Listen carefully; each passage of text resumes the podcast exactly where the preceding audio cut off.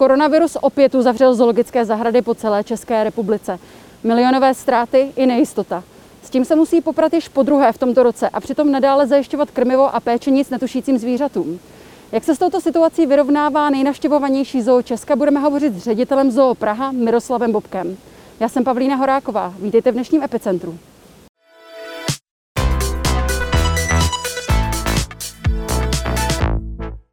Dobrý den, pane řediteli, děkujeme, že jste si na nás udělal čas i za to, že jsme mohli být tady v zoo s vámi a, a zažít takhle jedinečnou prázdnou bez návštěvníků.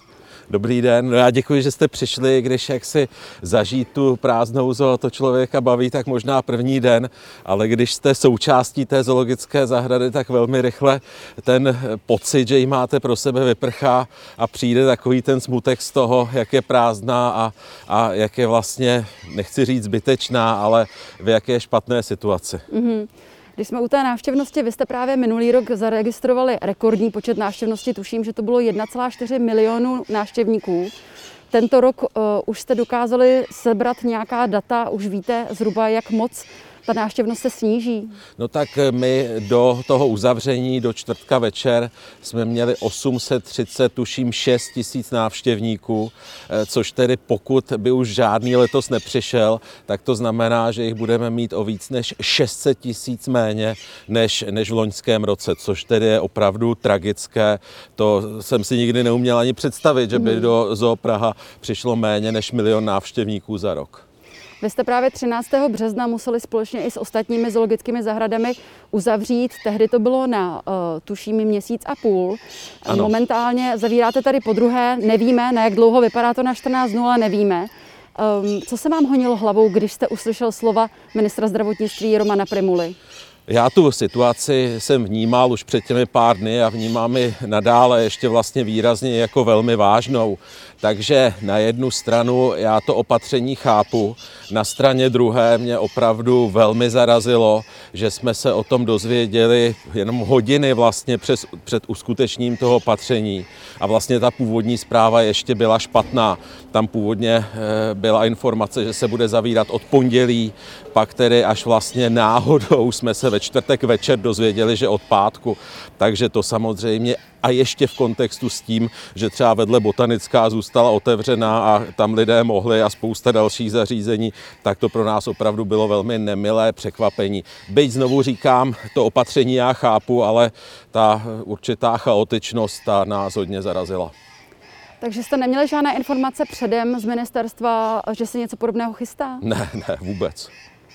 V čem je toto uzavření jiné, nebo myslíte si, že jste i lépe připraveni vzhledem k tomu, že už jste to zažili na jaře?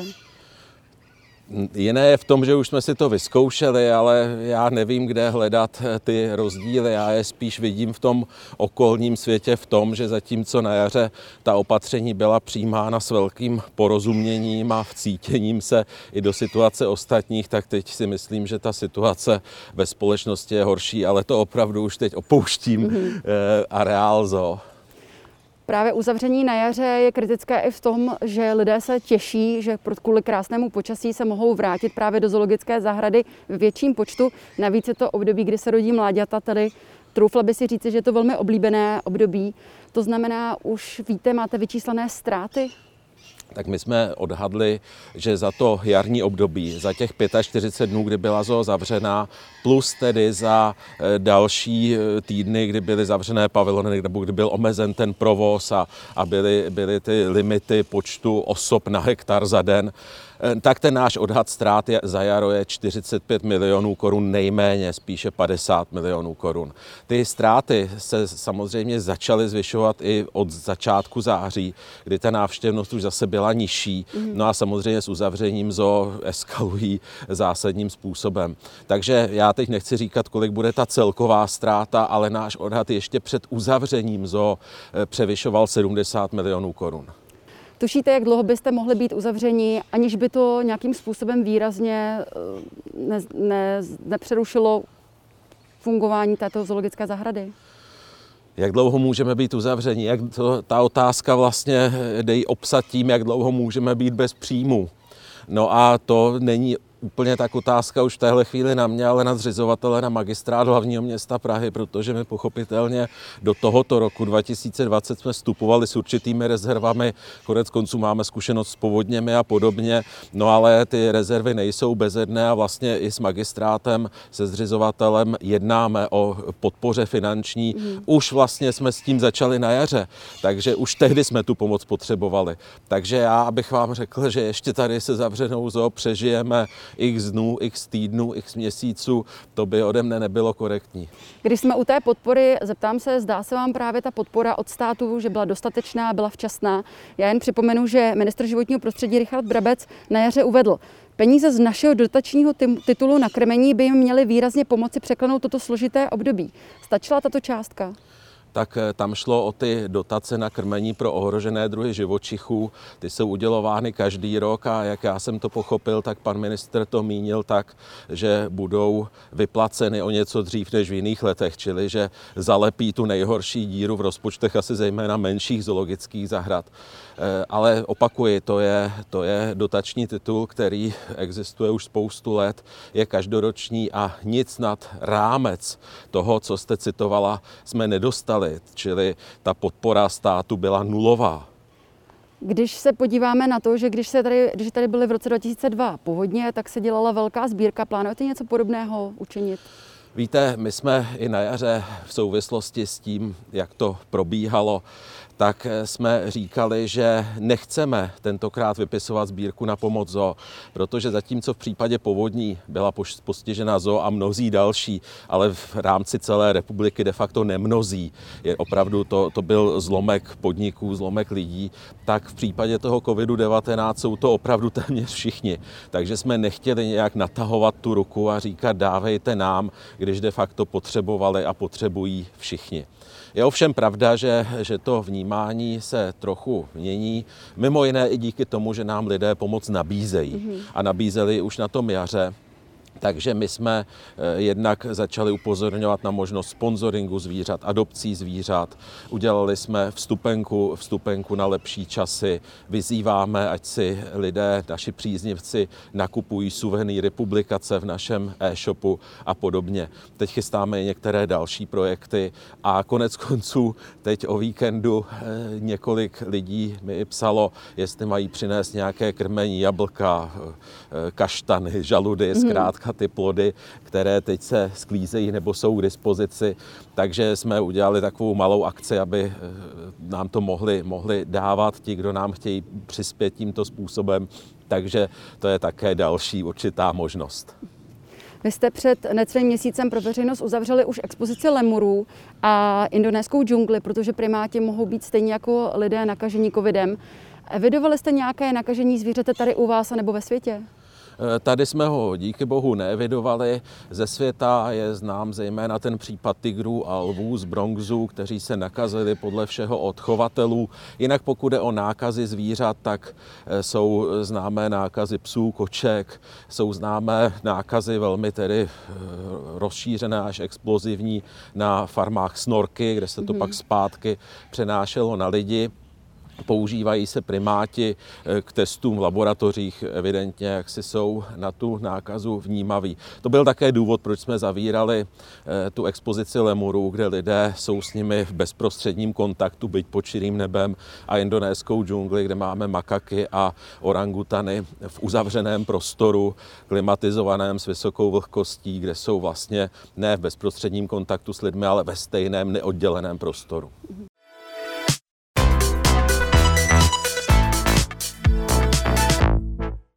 Jak tedy vypadá takový běžný den momentálně v zoo? A v čem se to liší, co se týká běžného provozu? Kolik lidí například musí být tady přítomno, aby vůbec ta zoo dál fungovala, protože, jak jste sám zmínil, nejsou příjmy, ale náklady dále jsou, vy stále musíte ta zvířata krmit, jejich den se nezastavuje kvůli tomu, že právě čelíme koronavirové pandemii. Zo, pokud jde o zvířata, péči o zvířata, tak funguje úplně normálně, standardně. O zvířata se samozřejmě musíme starat, čili fungují chovatelé, krmiváři, další profese. E, pochopitelně nejsou tady ti návštěvníci, tedy ani ti, kdo se starají o návštěvníky, například pokladní lidé z toho návštěvnického dozoru, jak se říká, a podobně. No ale nicméně platit je také, také musíme. Skutečně ten problém je veliký, protože příjmy nemáme žádné a ty náklady jsou nejenom na krmení pro zvířata, na mzdy pro všechny pracovníky zoo Praha, ale také třeba na energie a podobně, čili, čili ty, ty, ta nákladová položka sice můžeme někde začít šetřit, ale, ale neušetříme nijak zásadně, protože prostě ta zoo žije dál. Jaká byla reakce samotných návštěvníků z toho, že nemohou přijít k vám do zoo? Tak eh, v tomto období, při tomto uzavření zoo už je to eh, asi nejčastěji údiv, proč tedy nemohou chodit alespoň v těch venkovních prostorách zoologické zahrady, když botanická zahrada je otevřená, když jsou otevřené obchodní domy a podobně. Eh, k tomu nemám moc co říct. Je pravda, že také kvůli té chaotičnosti v informování v pátek tady sem lidé přijížděli a my jsme je posílali do té vedlejší právě botanické zahrady. Vy máte velké plány, co se týká nových expozic eh, tady v Zoologické zahradě. Vím, že už minulý rok v září jste začali s výstavbou Gorelího pavilonu a momentálně jste zveřejnili informace o budoucí výstavbě Arktidy. Mohl byste k tomu říct něco blíže a proč jste se rozhodli právě pro tato zvířata zvětšovat a změnit jejich prostředí? Je to tak. Eh, tady na druhé straně zoologické zahrady se staví nový pavilon Goril a ta jeho výstavba je motivována především tím, že ten pavilon stávající je v záplavové zóně. Bohužel byl tedy postaven v nejnižším místě zoologické zahrady při původních v roce 2002 tam dokonce ten gorilý samec Pong se utopil v roce 2013. Jsme trnuli, aby ta voda nedosáhla e, úrovně povodňové věže. Navíc už je ten pavilon zastaralý, neodpovídá úplně současným požadavkům, proto tedy ta výstavba nového pavilonu goril na druhé straně zoologické zahrady. Pokud jde o Arktidu, tak to bude expoziční celek věnovaný ledním medvědům, zásadním zvířatům zoo Praha. A zase, ti lední medvědi jsou teď v tom, v tom původním, v té původní expozici, která byla vybudována s začátkem 30. let, mm-hmm. čili to už to samo o sobě říká, že je zastaralá, že naprosto neodpovídá tomu, jak chceme lední medvědy chovat dnes. Když bychom nepostavili tu novou expozici, tak eh, bychom se jich museli vzdát, protože držet je dál tady opravdu, opravdu nejde. Čili ta nová expozice Arktidy bude zase na druhé straně zoo, ona totiž ta stávající také exponovaná k jihu a k východu, takže se hodně ohřívá. Ta nová expozice bude v oblasti takzvané Bosny a bude opravdu o něčem úplně jiném. Ty, ty prostory, které se tam ledním medvědům nabídnou, budou veliké. Nevím, jestli to vidíte mm. na tu hmm. kameru, ale jsou tam, je tam celá řada bazénů, prostorů, zázemí, porodnice ledních medvědů a podobně. Ještě je i zvažováno, že by tam mohla být také expozice tuleňů, čili mohl by to být velmi hezký projekt, pokud se ho podaří uskutečnit. To souvisí s mojí další otázkou. Mohlo by se stát, že právě současná situace by mohla nějakým způsobem pozastavit realizaci těchto projektů? Já doufám, že se to nestane, ale samozřejmě teď cokoliv předjímat, předvídat je asi hodně předčasné. Nevíme, co bude zítra, na to, abychom věděli, co bude za rok, za tři roky. Vy jste už zmínil ten sponsoring a, a nebo adopci zvířat a, jako možnou pomoc vaší zoologické zahradě. Mohl byste vysvětlit, jaký je v tom vlastně rozdíl? Zvířata mají adoptivní rodiče a ti adoptivní rodiče platí de facto sumu, která se odvíjí od nákladů na chov toho daného zvířete čili nakrmení, případně další výdaje. Z toho plyne, že adopce těch velkých a atraktivních zvířat je poměrně drahá, mm. protože chov goril, ledních medvědů, slonů je drahý a ti adoptivní rodiče pak zaplatí poměrně vysoké částky. Proto ještě umožňujeme takzvaný sponsoring, kdy můžete přispět libovolnou částkou na jakékoliv zvíře. Nejste pak už ale ten adoptivní rodič, což má značnou míru exkluzivity, ale opravdu sponzor, který tedy přispívá, přispívá na to, abychom, abychom mohli ten daný druh tady chovat. Plánujete nějaké další formy, jak by mohli návštěvníci a příznivci zoologických zahrad pomoci a i například něco v online prostoru, nějaké facebookové vysílání a podobně? Tak my, co, co máme a co eh, jsme už eh, začali eh, na jaře během toho uzavření zoo, je YouTubeový kanál Krátce ze zoo. To je ten náš hlavní výstup z uzavřené zoo, kdy zejména chovatelé točí krátká videa o svých zvířatech, o svých svěřencích, ať už to je z expozic nebo ze zázemí, Je to projekt, který se setkal s ohromným zájmem, se skvělým ohlasem, takže v něm, v něm pokračujeme.